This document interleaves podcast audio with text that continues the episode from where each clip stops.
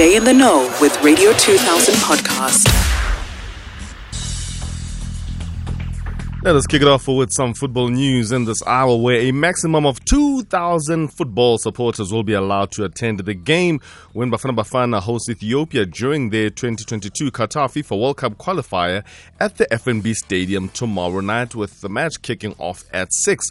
This will be the first time since the outbreak of COVID-19's pandemic in March last year that sporting fans in the country will be allowed inside the stadium to watch a live football match or any sports in the country for that matter.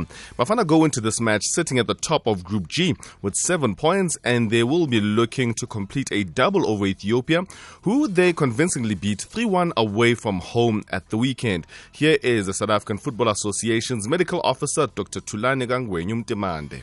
This is a pilot project. It is done to check all our systems that we have put in place, that they are adequate and they are ready for us to start uh, allowing spectators back and allowing the stadium to go back to full capacity in a phased manner. Now, the process that we're going to undertake um, is that um, people are going to apply online. Um, the link will be up uh, in the next uh, hour where people are going to apply online.